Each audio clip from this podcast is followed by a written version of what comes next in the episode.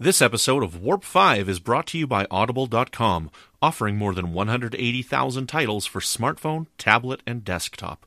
To get a free audiobook of your choice and help Trek FM at the same time, visit audibletrial.com slash trekfm. And also by Enterprise in Space, an international program of the non-profit National Space Society. Find out how you can help science and education and become a virtual crew member aboard the NSS Enterprise Orbiter by visiting enterpriseinspace.org.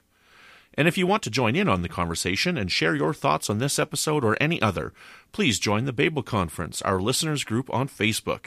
Just type Babel, that's B A B E L, into the Facebook search field. We look forward to seeing you there. Hi, this is Dayton Ward, author of a whole bunch of Star Trek novels, and you're listening to Warp 5 on Trek FM.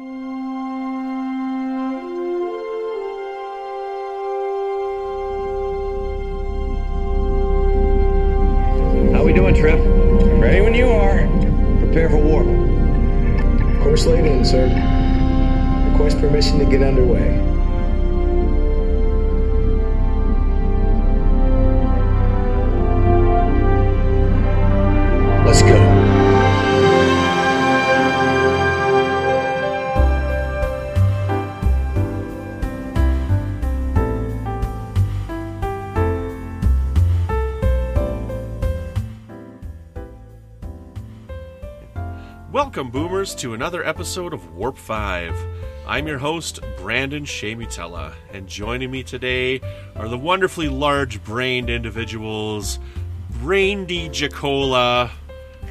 How you doing, Braindy? brains. I want brains. Patrick. Patrick, how are you doing? I can't I can't make brains. Patch brains. To pat. Just go with the to pat thing. To pat. Okay, to pat. yeah, it to pat. fits. So. I'm gonna have a drug addiction by the end of the episode. That's what's going on today. This is not a Trillium good day. addiction, not a drug Yeah, addiction. a trillium the addiction. same thing. I'm gonna be scratching and itching and trying to shoot up. It's, it's really bad.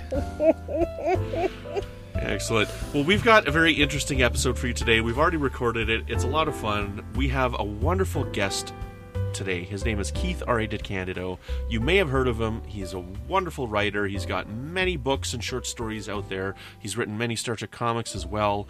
And today we're going to be talking to him about zombies and pulp culture and a little bit about the episode Impulse from season 3 of Star Trek Enterprise. And the reason why we invited Keith on is because he's written, recently written a short story in an anthology collection called Knights of the Living Dead, which are all new original stories based on the Night of the Living Dead, edited by Jonathan Mayberry and George A. Romero. And, you know, he's Star Trek and he's a zombie guy. So why not have him on to talk about zombies and Star Trek? Makes sense to me. So, but before we get into that, we've got a couple of iTunes reviews and some comments, some feedback from the last episode that was released. So, Brandy, can you believe this? We've got two more iTunes reviews. We do, and they're both five star reviews. Thank you very much. The first one is from Dennis Tremathick. I apologize if I said your name wrong, Dennis. And he gives us five stars. Uh, the review title is Miss Ya. I will miss you, Brandon, but the show is in good hands with Brandy and Patrick. I'm enjoying the new show format. Well, I got to say, Dennis, thank you so much for this. And just because of this review, I'm not going anywhere. Yep, he's staying. He's staying now. Look what you've done. That's it. Look, you got him to stay. You saved the show. Save the show. I think there might have been a miscommunication, Dennis. It's the edge that I left, not Warp 5, but I do appreciate it nonetheless. Um, unless you intended to put that over on uh, the edge, but you did reference Brandy and Patrick. So, um, yes, I'm no, I'm there, not going anywhere. And we're all the So- better for it. Sorry, what was that, Patrick? I'm over there too. You are over there. Yeah, hence, we, we hence the confusion. yes. Brandy, Amy. Eh. Well, I, I have been known to be uh, called Dark Amy, so you know. Yes, yes, you were. Yes. Oh, I thought it was Crabapple. Oh, oh, I'm gonna come and get you. Anyway, That's my Simpsons reference. That's my Simpsons it was. reference. yeah, yeah, yeah. Okay, second review is from ChristopherMichaelComedian.com, which also gives us five stars. He also gives us five stars, and the review title is "Wow." I listen to all the Trek FM podcasts, yet this is my first review ever for any of them, with more to follow. Brandy, Patrick, and Bishay give fresh outlooks and deliver quality content during each cast. They completely take the time to thoroughly engage the listener through friendly banter, individual fandom, and a plethora of celebrity guests. Thank you and keep up the great work. Excellent, right on. Thanks so much, Christopher. We really appreciate that. So uh, yeah, definitely. If you guys want to give us a rating and review, please let us know. Also, uh, tag us on Facebook in the Babel Conference or something. If you do happen to leave us a rating or review outside of the U.S., let us know because we do have a little have to do a little bit of legwork to look up from another country. So if you've let us know through another country that you've given us a rating review, uh, just tag us so we can take the time to look it up. We haven't ignored you; we just haven't seen it yet. So uh, so let us know because we know how to look them up from other countries. But it just takes a little bit of time. So excellent, right on. Thank you so much. That's great. We've gotten what is that like six five star reviews recently? Yeah. Yeah, something like that. A bunch. Awesome. And before we jump into the episode, we're going to do some feedback from our episode 146 on Kung Fu. And uh, we had a comment, and I was wondering how long it was going to take to get there. They're like, So is Warp 5 the only Star Trek podcast that doesn't talk about Star Trek? And I, I thought we might have got a little early. But yeah, we were kind of doing a little bit of tangents here, and I'm, I'm kind of pushing the boundaries. But we do have several more movie nights planned. And uh, the reason we are talking about Kung Fu is because it is something that they watched as a movie night. And even in the episode that we watched for tonight, Impulse, they were watching a movie. So uh, I'm sure we'll get to that one at some point in the future. Uh, but as far as the feedback in the Babel conference goes, uh, Jerry Stewart says, I remember. In addition to Trek merchandise, Majel Barrett's Lincoln Enterprises also sold Kung Fu scripts. I didn't know that. That's pretty cool. That is very interesting. Emily Barth says, just want to say that there certainly are sand dune deserts in the U.S. Southwest. The most famous example is White Sands National Monument in New Mexico. For another visual, I believe the Stargate movie was filmed in Arizona, and it's a Sahara look-alike. This is significantly south of the Transcontinental Railroad that met at Pikes Peak, but it could have been the, the Southern Pacific. I'm not an expert, just looking to set the record straight.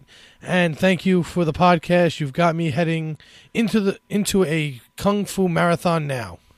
Awesome, Well, right on. awesome. That's great to know about the deserts in the southern states. I actually just recently watched the first Stargate movie with my daughter not that long ago, and I'm surprised that they would have filmed that in Arizona. Because yeah, that definitely looked like it would have been a an African desert or something like that. I was totally convinced. So that's really neat. And then uh, we've got some wonderful feedback from friend of the show, Nicholas Anastasio, who was on when we were talking about Vulcan's Discovery. And uh, so he has this to say Kung Fu was seminal watching and bonding for my dad and I as a kid. Great show with tons of valuable life lessons. There are quite a few sand dune deserts out west, yes, though none as large as those on other continents, including in Southern California, where I imagine they filmed. They probably wouldn't have had the budget to travel. Through the 30s, 40s, and 50s, Hollywood filmed many a movie that takes place in quote unquote ancient Egypt there. And I, in fact, I believe some of Cecil B. DeMille's sets were just left and are still there. Fun trivia fact about Kung Fu it was developed by Bruce Lee. It was based on some of his own learnings and experiences. A child of two cultures, the move west to America, racism in a dominant white culture, and the alienation from some of his own for sharing teachings that were believed to be secret. Lee wanted to use the show as a platform to disseminate his philosophy and spirituality, as well as to help him become a legitimate star in the U.S. He was promised by the network it would be his vehicle, did development on it for them, after which they promptly recast him with a more quote unquote appropriate actor. That is, a white male that the network thought they could pass for Asian. I absolutely love Carradine, but it's still their huge loss for missing out on the greatest master of them all, the little dragon himself. Excellent. Thanks so much, Nick, for uh, for sending those comments in. That's wonderful. Nick is a plethora of information, and he's such a positive fan.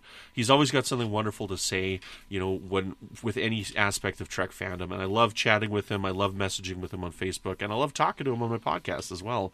So it was great to have him on uh, to talk with Vulcans and Discovery. And uh, speaking of Vulcans, and joining us today for this wonderful discussion is renowned Trek author and author of many, many, many other stories, including the Dragon Precinct series, is Keith R.A. DeCandido. Keith, how are you doing today? I'm doing okay. How are you guys doing? We are doing great. We greatly appreciate you joining us today. We're going to talk in a little bit of zombies today. And uh, before we jump in, we've got a little bit of a history kind of on zombies themselves. Uh, I'm going to read about them. But the first question I'm going to ask is what are your guys' experience with zombies and zombie movies? Are you guys fans? Do you like them? Are they silly? What do you think? So uh, we'll start with Keith here. So what is your past experience? Are you a fan of zombies? Are you a fan of zombie movies? What do you think of them? Um, I, I, my experience with zombies is both professional and personal. The personal part of it, I mean, I like some zombie movies. Uh, it's not necessarily my favorite subgenre of horror.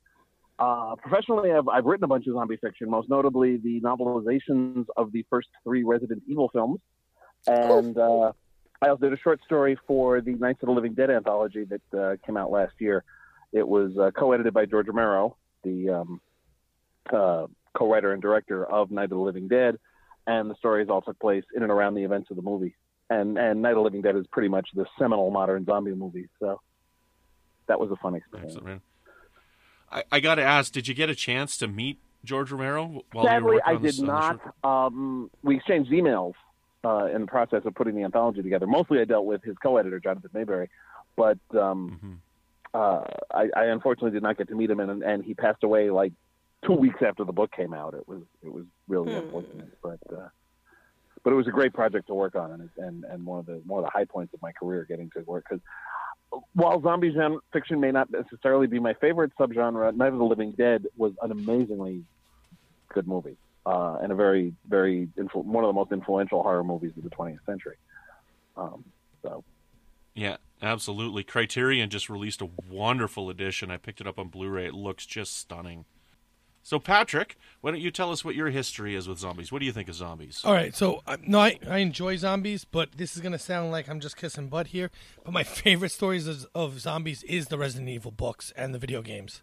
Um, I actually didn't realize that was the same author because I never paid attention. well, I didn't, I But- didn't write, I didn't write the novels. I just novelized the films. S.D. Perry wrote the original novels that were based on the game. Yeah, I've read them all. The movies, the books, uh, the movie, the books based on the movies, the comic books, anything Resident Evil I own, and it's somewhere in this house near me right now. so, uh, and that was pretty much. Let me see. I'm trying to think. Resident Evil, the first video game, was probably the first thing of zombies I really got into. Uh, outside maybe like an R.L. Stine book before that. But I, I don't go searching out zombie movies or anything. But if they're on, I won't. I'm not opposed to watching them. Brandy, what do you think? Well, I don't remember a time before zombies because I watched Night of the Living Dead when I was very, very young. Because it happened before the rating system went into effect for the uh, the MPAA rating system for movies, uh, my parents had no idea. They're just like, "Oh yeah, uh, just don't get scared." And so there's like a five year old me, I guess, I don't know how old I was watching this movie. And I'm not sure I fully grasped all the symbology, but I certainly understood what zombies were after that. And I was just not exposed to enough horror when I was a kid and when I was a young adult. But when I became an adult, I'm like, I'm going to see what this whole Resident Evil business is about. And I actually started with the second game rather than the first, but I did go back and play the first, and you know I own all of them, etc. And uh, I do enjoy a good a good zombie movie and uh, a good zombie story. So it's it's something that's uh, been a part of my life pretty much as long as I can remember. So I do enjoy a good zombie. Yeah, I don't remember when I first got into zombie movies. I'm pretty sure it was the the the original Romero version of the the one in the mall. I think that's Day of Day the of the Dead. no, yeah, that's Day of the Dead, not Dawn Day of of the the Dead. Dead. Day of the Dead. Yeah. I think I'm pretty sure that's the first one that I saw, and I know that the like of the original trilogy, the last one I saw was was the no no it was Dawn that I saw first. Day was the last one that I saw. Night of the Living Dead was the second one I saw. That's right, um, and y- you know I've always enjoyed zombies and zombie movies, and I remember when when Walking Dead was announced back in you know late 2009 or two, early 2010, whenever it was that it was announced, and I was very excited for this type of a show, and I've really enjoyed it. And well, I think the show itself has kind of gone downhill, and it's not as good as it was in its peak around say season four or five. It's still a very enjoyable show, and what I like about the zombie genre is the post-apocalyptic period of time and seeing people you know struggling no technology and things like that. That's what i really like about it you know. Books like the stand have always intrigued me you know those types of stories where society has just fallen apart. And so that's what draws me towards zombies is because that's generally the type of environment that people are in when these types of stories occur. Um, one of my favorite zombie movies is actually not quite a zombie movie. It's a canadian film called pontypool and we'll talk a little bit more about it later. Uh, but it does a little bit in, of an interesting thing with the zombie genre by turning it into it, rather than being transmitted by biting, it's transmitted by speech. And when you hear the zombies, you turn into this zombie, and it's it's pretty cool. I like it a lot. Interesting. So, um, now, when we, we posted on Twitter the other day that we were going to be having this discussion, we got we got a couple of uh, we got a couple of responses. The first one I'm going to talk about it came from Anger R Soulcrest at Dream Inc. founder on Twitter, and the question was. Will it be discussed where zombie lore originates? I find the hoodoo culture fascinating. And so we're going to go a little bit into the talking about zombies and where they came from and what and what's where they started and whatnot. So uh, this information I did pick up from Wikipedia, but uh, a zombie is a fictional undead being created through the reanimation of a human corpse. Zombies are most commonly found in horror and fantasy genre works. The term comes from Haitian folklore, where a zombie is a dead body reanimated through various methods, most commonly by magic. Modern depictions of the reanimation of the dead do not necessarily involve magic, but often invoke science fictional methods such as carriers, radiation, mental diseases, vectors, pathogens, etc. Now, the English word zombie was first recorded in 1819 in a history of Brazil by the poet Robert Southey in the form of the word zombi not ending in an E, just an I. And the Oxford English Dictionary gives the origin of the word as West African and compares it to the Congo word nzambi, which means God, and zumbi, which means fetish. One of the first books to expose Western culture to the concept of the voodoo zombie was The Magic Island by W.B. Seabrook in 1929. And this is the sensationalized account of a narrator who encounters voodoo cults in Haiti and their resurrected thralls. Time claimed that the book introduced zombie to the U.S. speech. And then a little bit about Haitian tradition. So, zombies are featured widely in Haitian rural folklore as dead persons physically revived by the act of necromancy of a bokor, a, sorcerer, a sorcerer or a witch.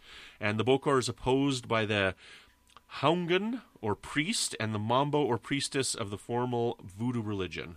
A zombie remains under the control of the bokor as a personal slave, having no will of its own. Um, so that's a little bit of history of what zombies were. And we're going to jump in and talk a little bit about the first acknowledged instance of zombies in American film, which is a, a film called 19 uh, from 1932 called White Zombie, uh, which is a, a pre-code horror film that was produced and directed by Victor Halperin. And this this film stars Bela Lugosi, and in a nutshell, he's got zombies, but these zombies are very different than what we know of and what zombies have come to mean.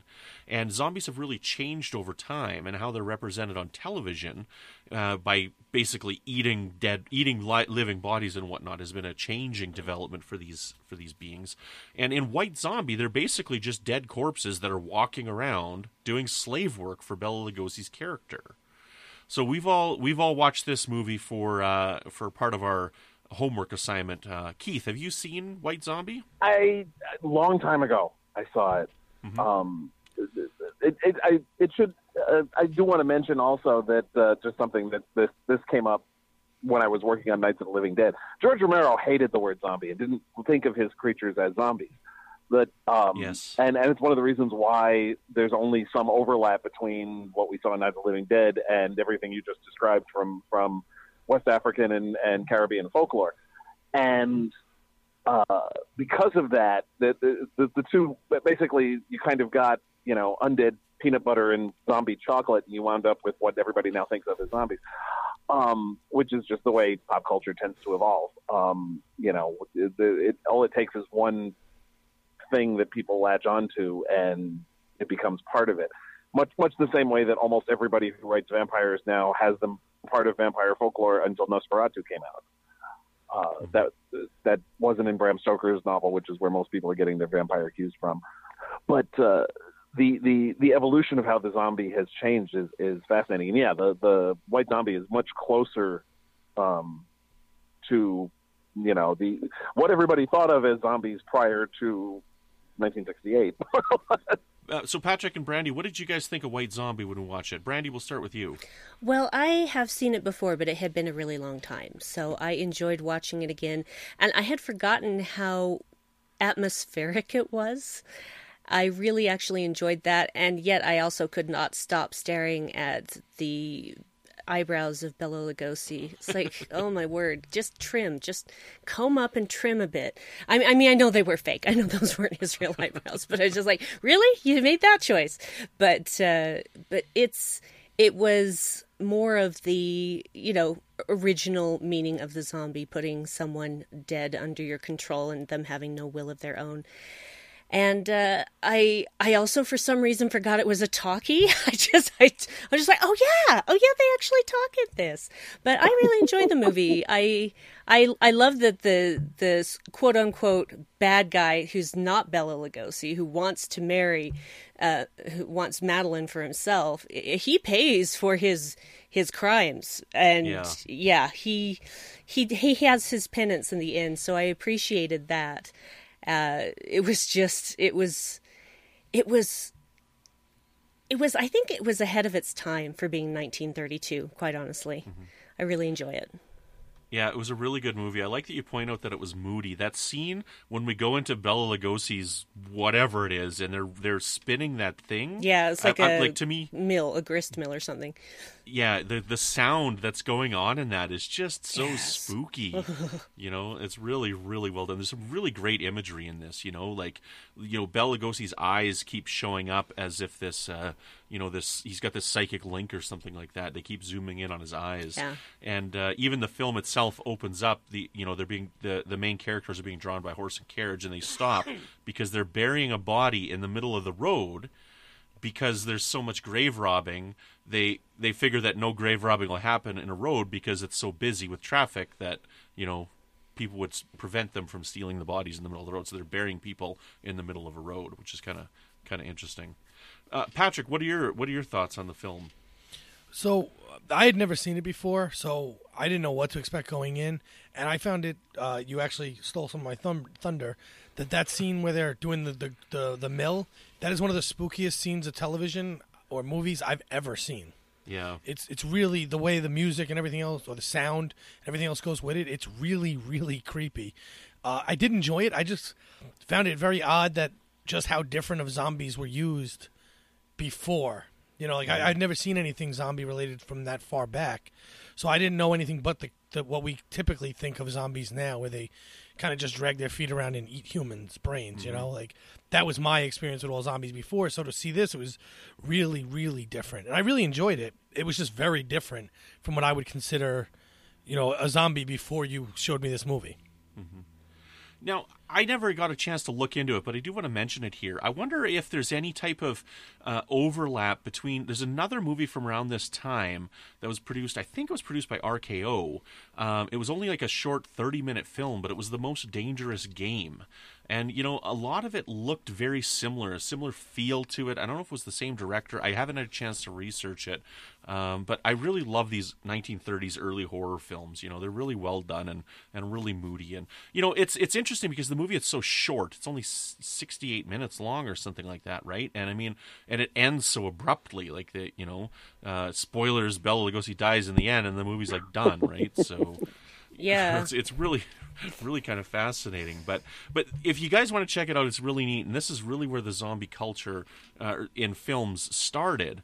But um, one of the really fascinating things about it is I looked up on Wikipedia as well, and there's well over 450 films, just movies referenced that have been created since 1932 you know so like this is obviously a very popular genre of films and we're going to go back to talking a little bit about Romero here now, the Romero verse, as we're kind of calling things nowadays.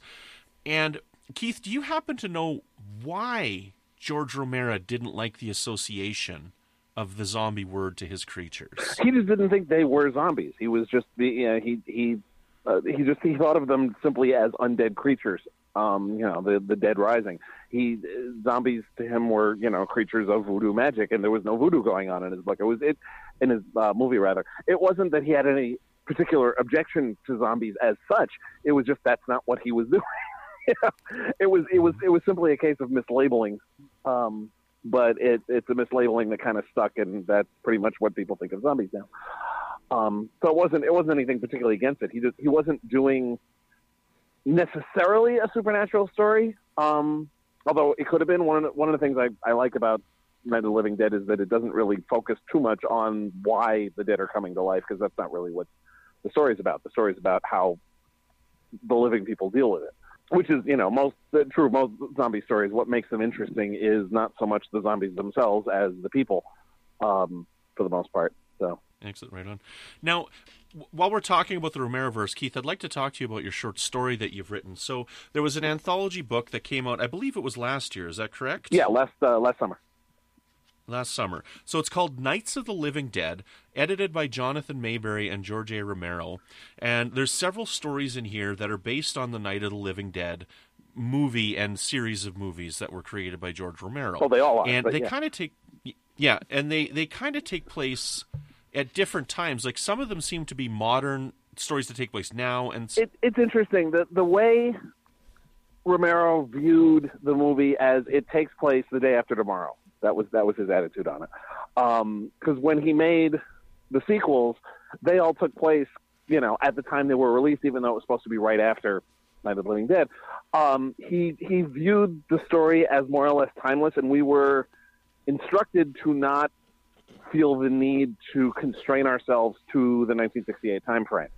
Um, from my own perspective, this was kind of annoying because I like I really wanted to set my story in 1968. you know, it's like I emailed John and it's like, but but but but my whole story only really works if it's still the late 60s, and he's like, no, it's fine. Because um, that was what was interesting to me. Part of what is fascinating about Night of the Living Dead to me is, uh, you know, the dynamics of you know race relations and and and sex relations and gender relations and you know class relations in in that particular time period um, plus you know the, there's certain elements of the movie that pretty much i mean they remade the movie in 1990 and it still worked but once you get into the late 90s and the 21st century the the the whole movie kind of falls apart once you have cell phones and the internet. But yeah, so that was that was what was behind that. It was Romero's feeling that the story, and he's not wrong, is that the story is more or less timeless, and it freed up the authors to pretty much you know pick and choose when they wanted to take place. We could do period pieces if we want to, but we didn't have to. And that, that if nothing else, led to a greater variety of stories, which I think served the anthology better. When you're given an assignment like this, like how do you approach it? Is do they do they put a bug in your ear and say, "I want you to tell this type of story," or do they just say, "We want you to write a story in this universe"? Because in this case, it was just the latter. It was just we want to we want you know they Jonathan and and George Romero went to a whole bunch of people who'd written zombie fiction and said, you know what, we want to write, we want you to write a story that ties into Night of the Living Dead. That you know, basically stories that take place, you know, simultaneous with the movie. What else was going on in the world while this movie was going on? And some of them went a little further afield than that. Um, some didn't, but I mean, all of them were just looking at you know other things that were happening. How did you know? We know how the zombie outbreak or the undead outbreak affected this one group of people in Western Pennsylvania. How did it affect other people elsewhere? So that was, you know, expanding out that storyline to how various different pieces of humanity would deal with it. Um, in in my particular case, uh, the, what what struck me was okay, you know, what what what was this like for the people reporting on it? Because we saw them watching, you know, news stories in the movie. So that's what I latched onto. So now your story here. So it's about a news reporter, and he's a. It, it's interesting because it's not just about the zombies; it's about this person as well, yeah. and his relationship that he's got with his family. Because he's he's a Jewish man, but he doesn't want to be associated as being a Jewish, so he's changed his last name a little bit, and to help get him out there more and not have racism against him or prejudice against him. Yeah, because that was a thing in 1968. Still is to some degree, unfortunately, but uh, more aggressively so then. Yeah, you you it, it was extremely commonplace, uh, especially for people whose names were going to be out in the public as a TV reporter would be, uh, for for a, uh, people of of almost any ethnicity that had a multisyllabic name or something that gave any hint of Judaism to, to not make it obvious that they were Jewish, um, because it made their lives easier to do that. Um, and that, yeah, like I said, the zombies or undead or whatever we call them, they themselves aren't necessarily that interesting. But what's interesting is how the dead coming back to life would affect the, the people who are still living. And in particular, I wanted to to play around with something because one of the one of the things in the movie they said was you must cremate dead bodies right away. The Jewish religion forbids cremation. Where do you draw that line? you know, um, how how how does you know where what what how would how would a devout Jew react to being told you must burn this body, especially if the body is somebody you love? And so that that's what I wanted to you know take a look at. I wanted to do. I like writing period pieces. I like you know looking into the past and and immersing myself in that era and and what looking at how things have changed and how how things have stayed the same.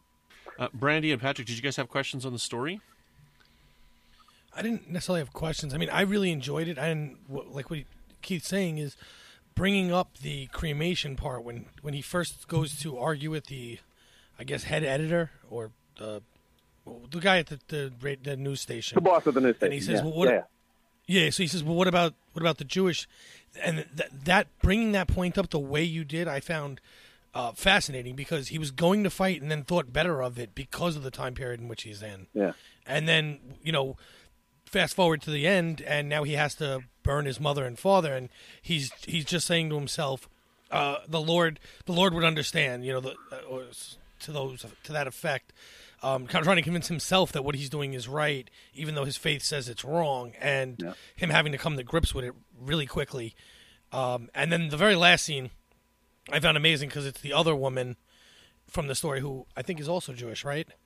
Uh, no, uh, she, no. Slavic of some kind. Yeah, because she- she has a longer name too. Yeah. that she cut down. Yeah.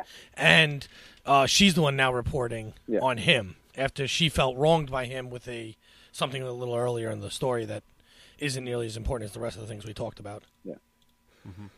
I don't really have any questions either. I really like how you nailed that time period.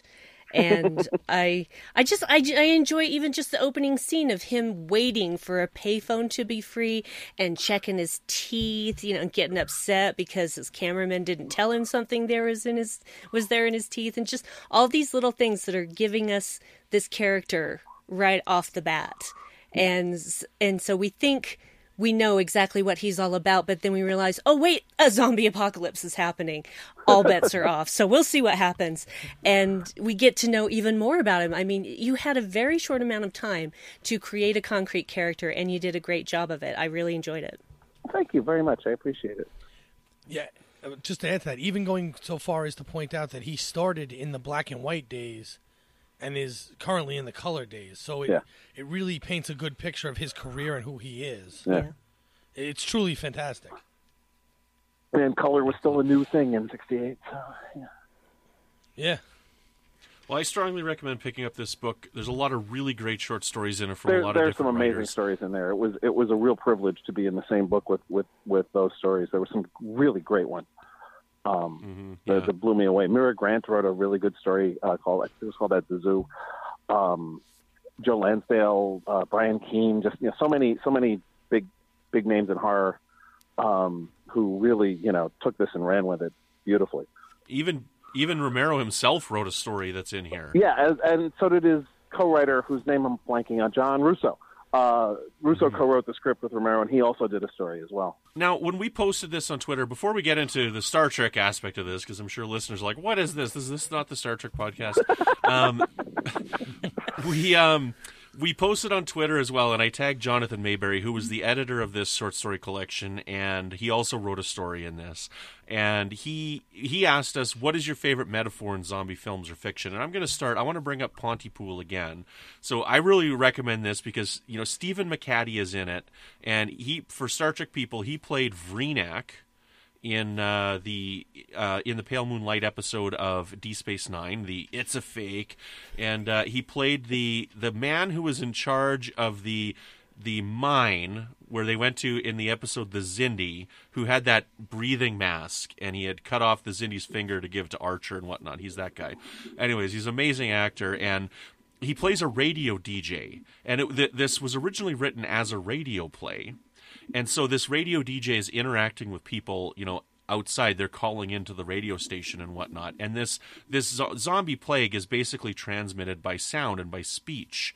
And you know, so for me, this is almost my favorite zombie metaphor in that it, you know, you can listening to other people can turn you into a mindless zombie because of you know people's opinions and like you know not checking your facts and whatnot. Like so for me pontypool is one of my favorite zombie type films that has some type of a metaphor in it for you know social media and interaction with people in this day and age. So i want i'll turn jonathan maberry's question back to you guys here. Keith we'll start with you. What's your favorite metaphor in zombie films or fiction? God, I was hoping you wouldn't start with me. Um, I don't know. I, I, like I said, the, the, I, uh, I mean, it's, it's, i can come back it's just in general the way the way it's been used um, as as a cautionary tale uh, in much the same way as as you know Frankenstein was in, in its own way of, of messing about with things we're not supposed to with, that that we're not ready to mess about with yet. Um, but I mm, ask someone else. patrick what do you think what's your favorite uh, metaphor in zombie films or fiction So I, I think, well, mine would, would probably be similar in that it, it is a cautionary tale of if we push too hard too quickly and don't go through the right channels, you could end up with some major mess up. You know, and that that's kind of the way Resident Evil was. Uh, I keep going back to that because that is still my favorite of all zombies. But even if you go back to the very first video game, the whole point of that was there was a research facility. They were trying to develop some kind of drug to save human human beings, and they ended up blowing it completely and creating all these zombies, zombie dogs, tyrants, and all these other things, which was then weaponized by someone else, was bought out by someone else to weaponize, and then that be- that became their focus because their whole mission changed when they realized, ooh, we could take over the world with this.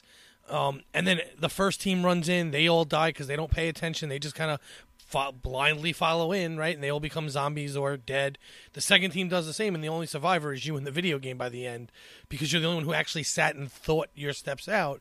And I think that's the best part of zombie movies is that if you don't take a step back and actually think and, tr- and try and rationalize what's going on in a completely irrational world at this point, you're doomed to just become one of them, a mindless zombie who's going to eat brains or whatever you do.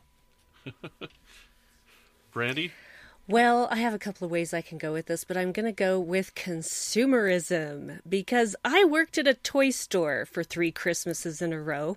So and there sorry. is nothing like, thank you. I survived and I'm a better person for it.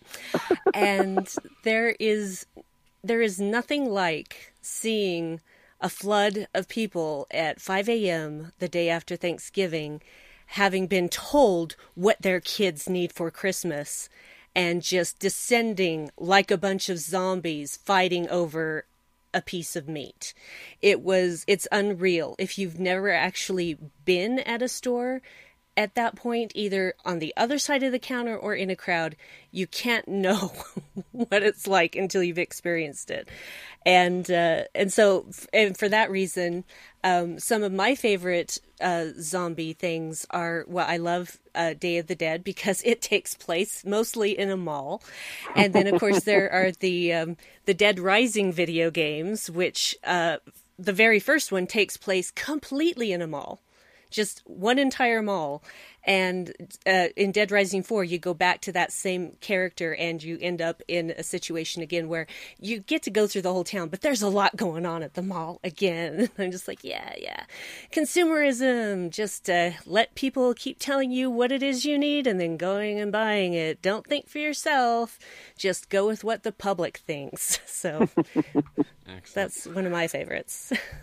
I think mostly what I And like we'll about be right back after this commercial break. Do you go to bed at night and are tired? Do you wake up feeling tired or restful? No, I'm sorry. Uh, sorry, you were saying something, Keith. I apologize. We I, interrupted oh, you. we're not actually going to commercial. Okay, just, I got confused there for a minute. Um, the the thing, just in general, and it's not, it, it's something that you generally see in most uh, fiction of this type, is that it brings out either the best or the worst in humanity. This sort of thing is, is a crucible that boils away people's a, a lot of people's personalities down to its essence, where you wind up with, you know, either everybody involved is either you know a hero or a villain, and and there's not much room for shades of gray a lot of times because you're trying to survive. Um, I, I'm thinking in particular of, you know, like in Resident Evil, the pretty much anybody who works for the uh, the Umbrella Corporation, um, and uh, in or on uh, or Christopher Eccleston's character in 28 Days Later, or um, you know, uh, and the flip side of it would be you know characters like um, the the the lead in Night of the Living Night of the Living Dead, or jumping back to Resident Evil again, uh, the character of Alice in those movies, who is you know basically a, a corporate security person who got sucked into this mostly because you know she was going to turn in the bad guys and got stuck in the middle of this nonsense. Um, mm-hmm. So you know the the way it it it boils people down to their essence. In, a, in other words, that they, they become pretty much you know the the purest version of what they what they are, simply because everything has been reduced to the imperative of trying to survive.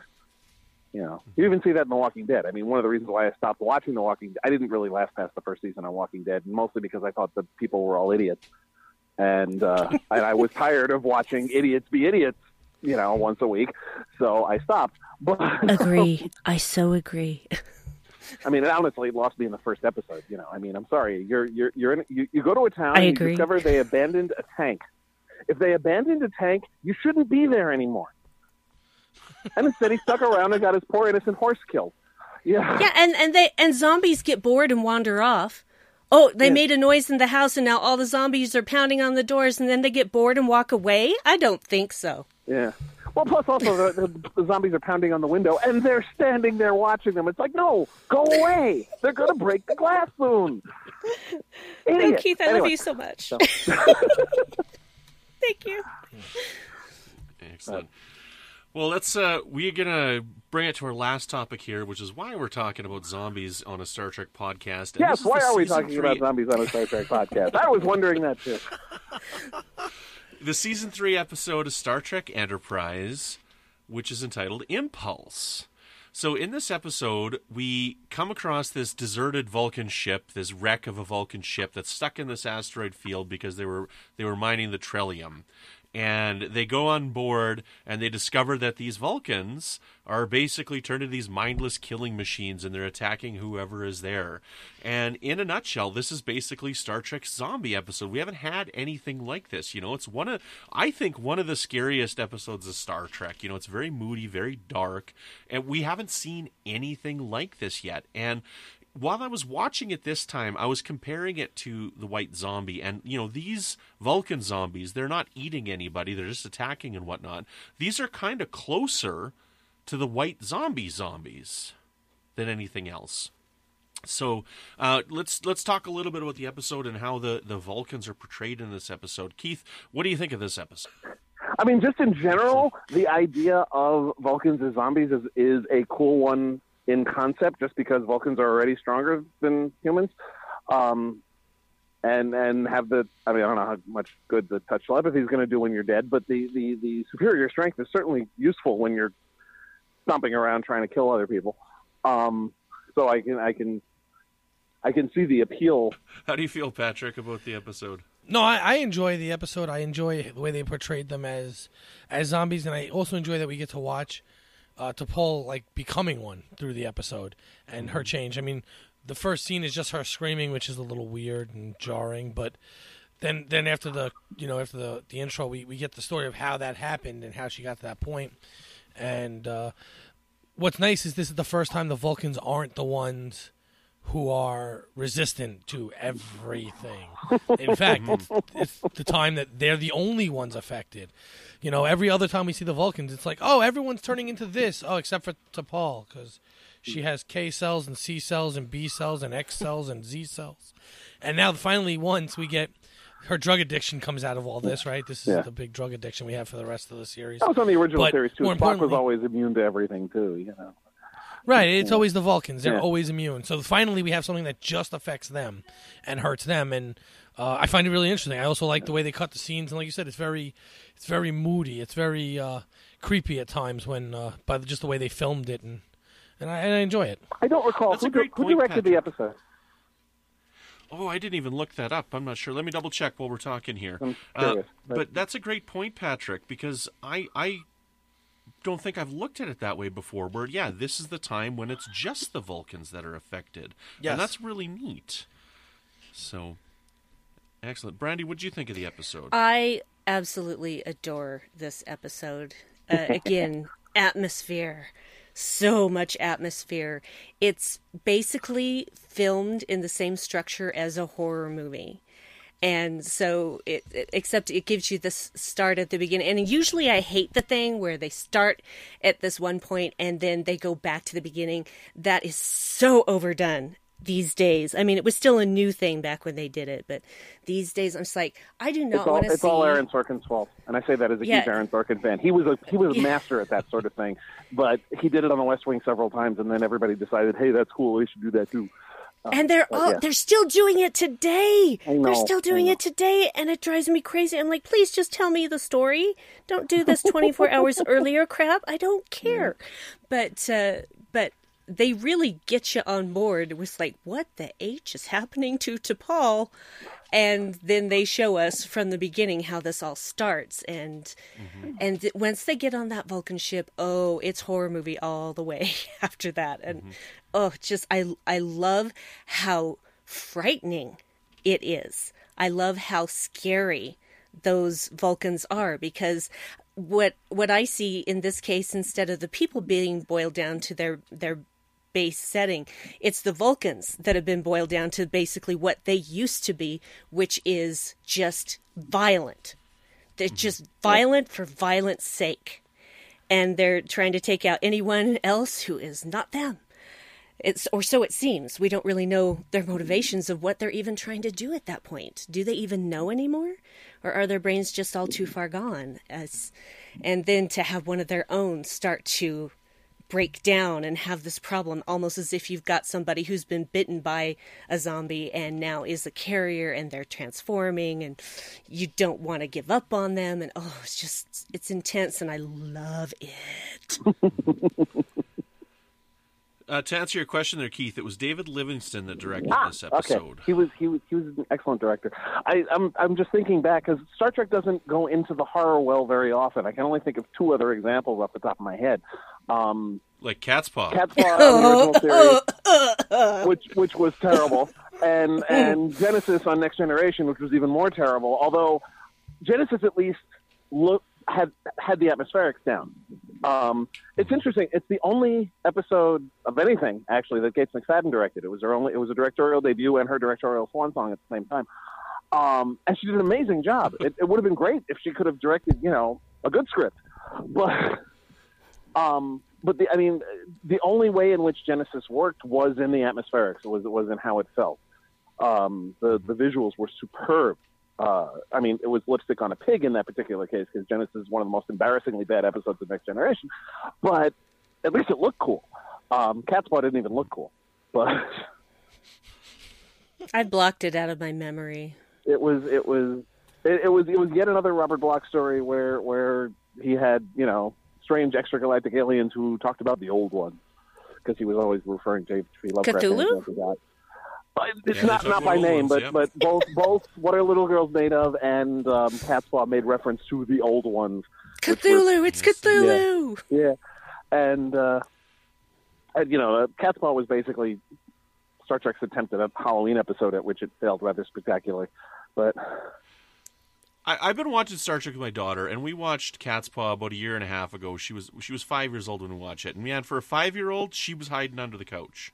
You know, like so, it, it works for kids. oh yeah, no, for and there's some definitely good, you know, spooky, scary moments. The uh, and and and the cat, the shadow. Actually, it's funny that when they tried to make use a regular cat in a miniature set to make it look like this big menacing cat, that was completely unconvincing.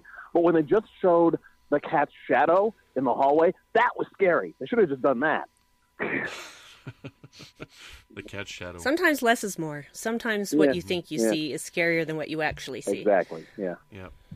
There's one more episode of Star Trek that I can think of that's kind of like horror related. Um, you know, we had uh, from Star Trek Discovery, well, two more actually. So from Star Trek Discovery, we had uh, uh, was I think it was episode three, uh, which I can't remember the title off the top of my head. When they go over to the other ship, Context is for kings, I believe. That was the third for Kings, episode. I I'm not you're sure if that's I and I reviewed the whole damn thing, but I don't remember which. But yes, so, but yes, the whole the whole sequence where they go to the Glenn and and try to find out what happened to it was was very horror movie-ish and very Yeah, effective. and I then thought. also, also on D Space Nine, they had Empok Nor, which was a pretty spooky one with the the Vul- uh, the true. It even had Cardassian Cardassian zombies in it. Yeah. Yeah, Cardassian zombies.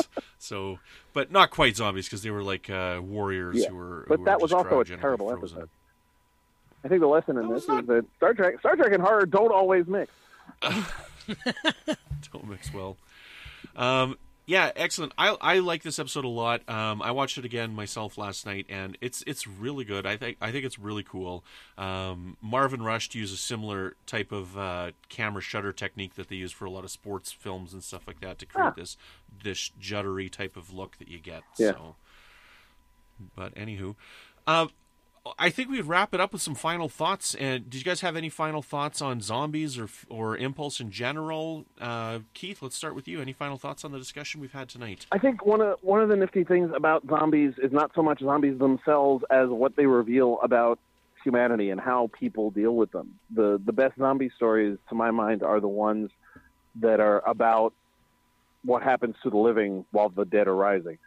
And you know, zombies are basically force of nature villains. So that that's you know that, that that's those stories work best when you've got interesting people dealing with it. Um, that's one of the things that made Night of the Living Dead so effective. Um, and so that's that to my mind that's the interesting part, you know. Or failing that, um, you know, something where uh, somebody you care about is the one who gets turned. You know, as as with the Enterprise episode where T'Pol is one of the victims. So that that gives you some stakes in in it, in you know what happens when your friends die. But even then, it's it's how the rest of the crew reacted to it. So that's that's that to me is is the interesting part, much more than which is why I think it almost doesn't matter whether it's Haitian voodoo or a disease or a science experiment gone wrong or a meteor that crashed onto the earth or whatever. It doesn't matter. and what matters is the results, not the cost. Mm-hmm. Or even Trellium? Or that. Yeah. Brandi, did you have any final thoughts? Well, I always enjoy a good zombie story, as I said before, and I agree that it's not really about the zombies, it's about the people who are affected by the zombies. That's what we're really paying attention to. And but still I like that aspect of storytelling because zombies, whether they're the Haitian kind or whether they're the undead kind uh, that eat people, they are relentless. They don't need sleep. They don't technically need to eat, but they're doing it anyway. And they just keep coming. And you can run, yeah, but they'll you're going to have to stop and sleep at some point. They're going to catch up to you. So it's a very very frightening thing. It's like kind of like a metaphor for death almost. You know, we can keep running all our lives, but death's going to get us all in the end. Maybe by a zombie, you don't know. But I uh I I do enjoy that aspect of horror and I have enjoyed it all my life. And fusion, not fusion. I don't know why I started to say fusion. Impulse and fusion. Impulse was just a wonderful manifestation in the Star Trek universe of that particular genre for me. Can I just throw something else in there too that occurred to me when Brandi was saying what she was saying is that um, one other way that, that Star Trek has kind of done zombies is the Borg. The Borg are in many ways, you know, kind of zombie-like. Um, and and what what made me think of it was um, what Brandi had just said about them being relentless reminded me of Q's speech in Q Who that introduced the Borg. That whole you can't outrun them, you can't destroy them. Even if you damage them, the heart of what they are remains. They are relentless. That was how he, and that was one of John de Lancie's best speeches. And that's that's that's zombies. True that. Yeah, you got it. True that. and they kind of look like zombies too. They do. That pale skin, Yeah, dead stare, no will of their own. talking in monotone. Yeah. that too, if they talk. Yeah. Patrick, did you have any final thoughts? Um, no, I, I just like to say that you know I do enjoy a good zombie story like everyone else. Um, unlike you, I don't enjoy Walking Dead even at all. A little, not even a tiny bit. Uh, I did enjoy the comic books a lot. The the TV adaptation was terrible, and uh, I, I made it a little farther. I got to season two, but that was it. Uh, although, uh, last final thoughts on Impulse, I do want to say I find it interesting that we do get um, very lasting continuity from this episode because you have the drug addiction, but not only that, when you get to season four, you have the fight with Archer and the Vulcans for not saving them. Uh, when they blame Archer and say they, he could have done something, but he killed them instead. And uh, so I find that to be very interesting that they would take this zombie story and drag it out that far and make it that widespread in, in the the major arc of the whole series. And uh, and I'm glad they did because it, it, it makes it it makes it worthwhile an, a worthwhile episode uh, more so than just making a, a decent horror story because I mean I think it was I, I shouldn't say decent I think it was a good horror story but uh, it really would have no place if it didn't do anything else in my opinion at that point in the storytelling you know they were having um, but this one did it, it it bounced back this is episode three right Five. Five. five five yeah episode three is the one I hate Yeah. so it did, did bounce back from that, and uh, we got back on track with our storytelling. So, so I'm really glad they did this story and they did it the way they did it. Excellent, right on.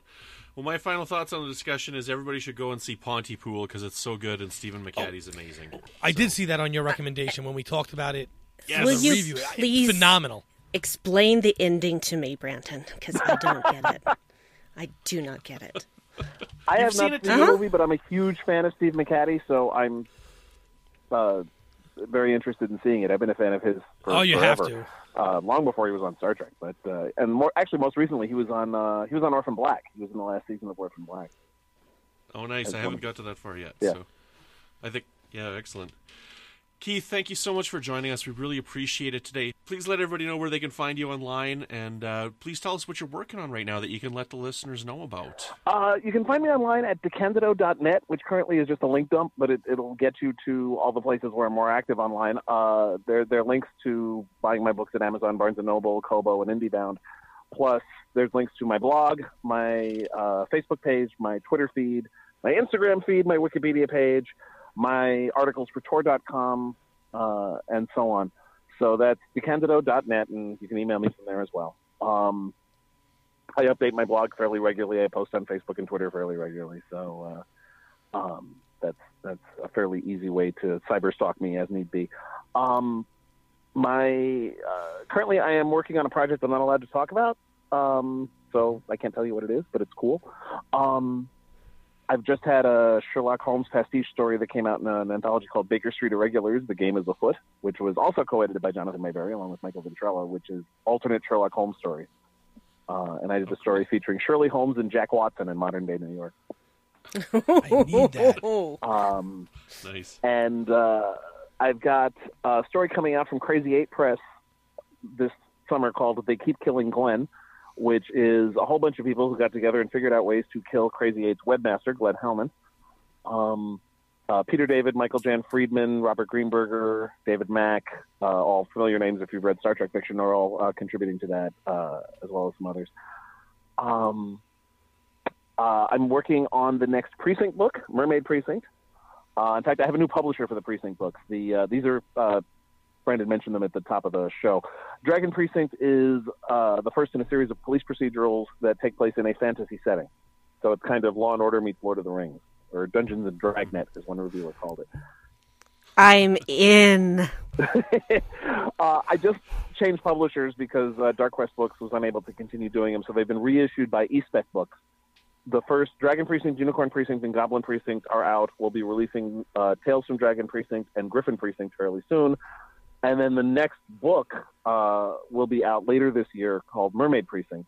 And there'll be three more books beyond that Phoenix Precinct, Manticore Precinct, and more Tales from Dragon Precinct, which will be another collection of short stories. So um, you should definitely check those out. Uh, they're they're available, like I said, from eSpec Books. Um, and I'm probably doing some other stuff too, but I can't remember due to a severe lack of sleep. Plus, I've got two really my two biggest projects I can't talk about yet. They're both uh, tie-in books uh, that that will be coming out uh, later this year or early next year. But I'm not in a position to talk about it. Oh, and there's my urban fantasy. Um, I'm starting a new urban fantasy series. Uh, Patrick, you'll like this. It, it takes place in the Bronx. Um, it's about a nice, a nice Jewish boy who hunts monsters. Uh, a guy named That Bram Gold awesome. who uh, who lives and works in the Bronx, and he hunts various and sundry monsters. And there's immortals being killed, and and other strange things happening, and he has to figure out what's going on. So that's called A Furnace Nice. Sealed, and that'll be out uh, later this year from Wordfire Press. And I think that's everything. Right on. Oh, and I should mention the great superhero movie rewatch, which I'm doing for Tor.com, since I'm no longer rewatching Star Trek stuff for them, uh, having done Next Gen Deep Space Nine in the original series. I'm now rewatching every single live action movie based on a superhero comic book, which is going to keep me busy for a while because there's a lot of them. There's 19 just in Marvel alone. Uh, excuse me, 20. That's only if you're only counting the MCU. Then there's more beyond that. There's the Oh, I X-Men movies, there's the Spider-Man movies. Plus, I started with Superman versus the Mole Men and the '66 Batman, and I've been working my way forward. Nice. So I did, Yes. I did, you know, the '70s Captain America TV movies. I did the, Oh, the various Lord. uh, Incredible Hulk TV movies, both the the first two pilots that were done for the TV show, and then the follow-up movies done in the late '80s.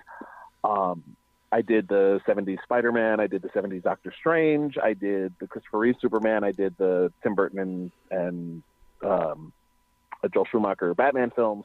I did Steel. I did Spawn. I did Barbed Wire. I did Mystery Men, League of Extraordinary Gentlemen, all sorts of stuff. Um, I'm now into the 21st century. Uh, I just did the two Hellboy, uh, two Hellboy films, Nice. and with more to come. Excellent. There's, there's like 120 films at least. So yeah, I keep you busy for a while. yeah. Every Friday at Tor.com. Yeah. Well, before we go, Keith, I have to fanboy out for a second and just tell you how much I love Diplomatic Implausibility. Oh, thank you. That was my first. I have read that book. I've read it four times. Wow. And it, it is definitely one of my favorite Star Trek novels. And, you know, it's the only real one that we got about Worf as an ambassador. And yeah, it was this really neat thing. And it even spawned off a great series of books about the uh, the IKS Gorkon, uh, the, the Klingon ships. Yeah. And, you know, I just, I love that book so much. So thank you for that book. Oh, my pleasure. Thank you for thank you for saying nice things. So, God, it's a 17 year old book now, and it's nice to know that it still has fans.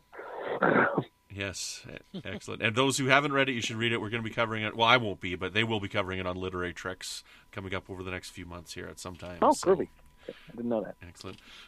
Well, talking about zombies is not the only thing we've been doing on the Star Trek Network this week. So take a listen to this clip and see what else you may have missed elsewhere on Trek FM.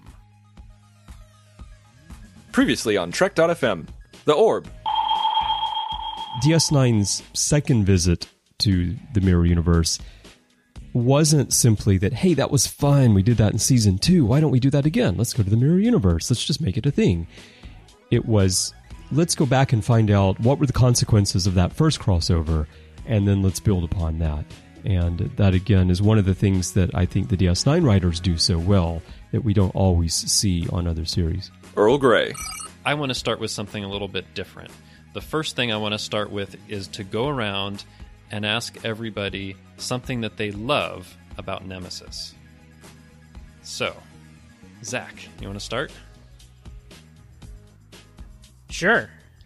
I know it's a ch- it may that be a was a pregnant but pause. I, I, I hope he doesn't say the credits. Oh no no no. Literary Treks.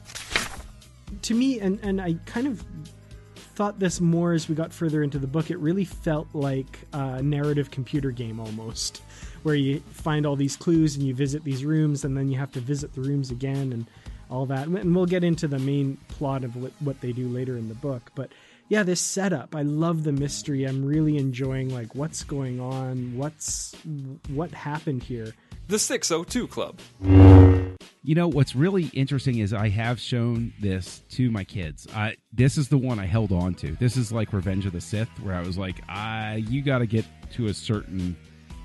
I, I got to you know I, I got to know you're going to be able to you know sort of like hang on to this and not uh, you know go too far with it and, and get freaked out and stuff. And what's so fascinating, and I think back to when I was a kid and I saw this, that the heart scene, you know, the, the, the famous Mola Ram taking the heart out scene, that was fascinating.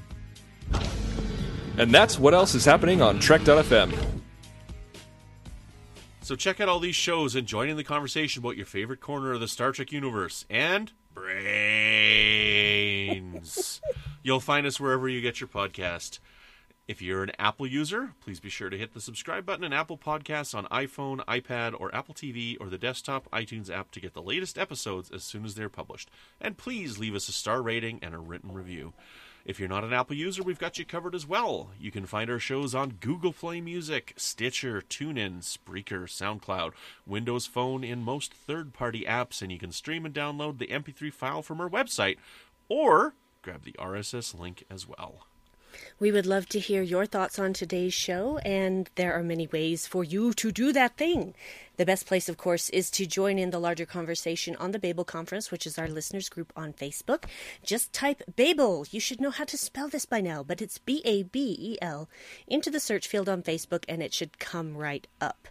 If you'd like to send us an email or your brains, you can use the form on our website at trek.fm slash contact. Choose to send to a show and select brains. That will come right to us. You can also find the network on Twitter at brains.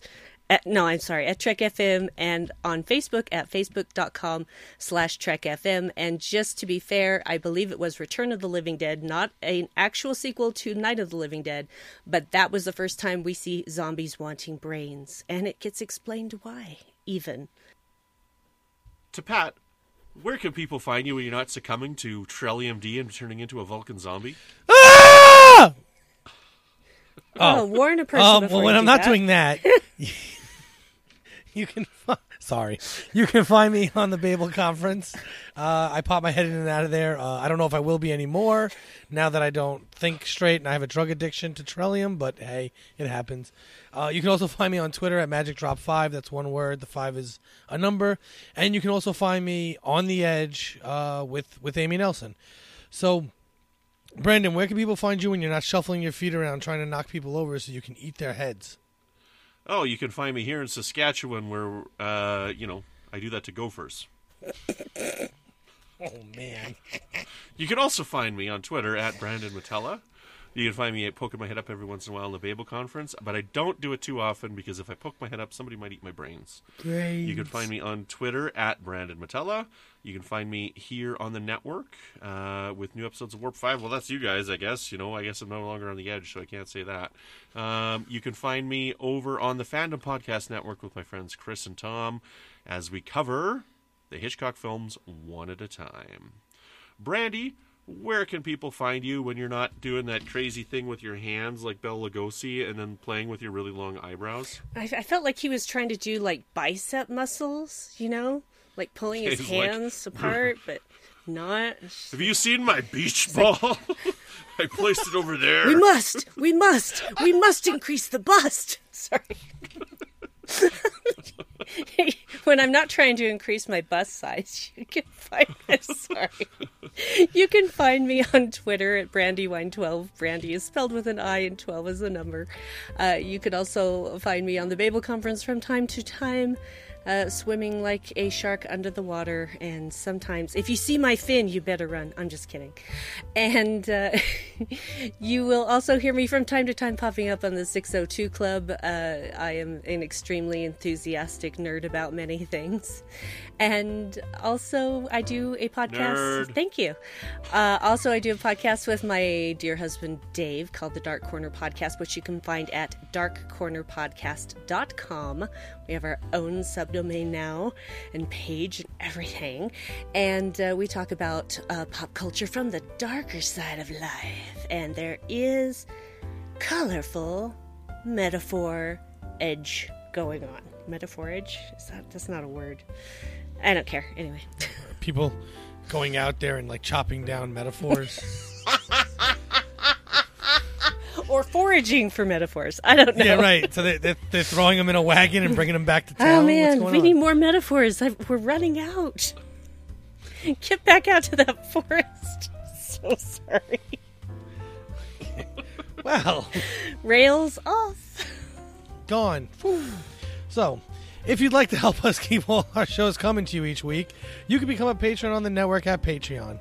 Visit patreon.com slash trekfm. That's P-A-T-R-E-O-N dot com slash trekfm to get all the details.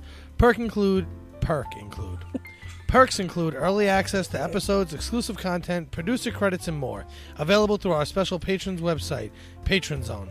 It requires a great deal of money to produce, host, and distribute these shows each month, especially with all the extra rails we lay out on this show. So, you know, there's that. We really appreciate any support you can give us and hope you'll join the team. Again, you'll find all the details at patreon.com slash trekfm. And you know what else it takes to uh, run this network? What? Brains. Brains. Brains. And you know who's got wonderfully delicious brains? Oh, tell us I want brains. I bet you we have a list of people that have them. I got a list of delicious brains here. They're people; these have great brains because they're smart enough to support Trek FM and keep us on the air. Because we couldn't do it without them. We've got the wonderful Norman C. Lao, Floyd Dorsey, Mike Morrison, Tim Cooper, Justin Oser, Mark Flassa, Joe Saltzman, and a big high five and a big dish of brains to our wonderful new AP, Chris Trebuzio. Thank you so much, Chris. We really appreciate your support, as well as to all of our other patrons. You can hear Chris on the last few uh, patrons roundtables, so he's eagerly wanting to talk Star Trek with us, and we're going to have him on in a couple of episodes to talk about season four, part two, for our retrospective. Well, that's all we got. I'm a little hungry. I'm going to go find some brains. Brains. Until next time, keep calm and brain on. Brains.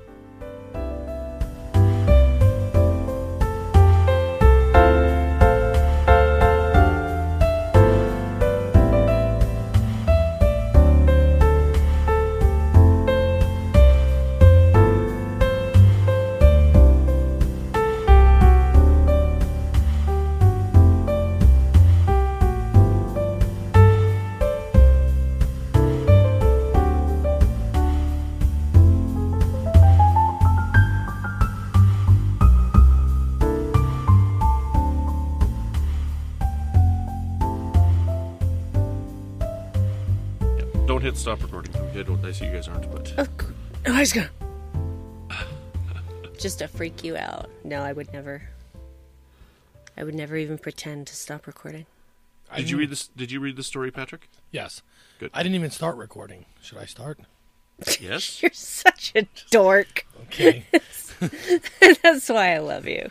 Rage. Rage. oh no, he's going Hulk. He's turning green. No. Oh no!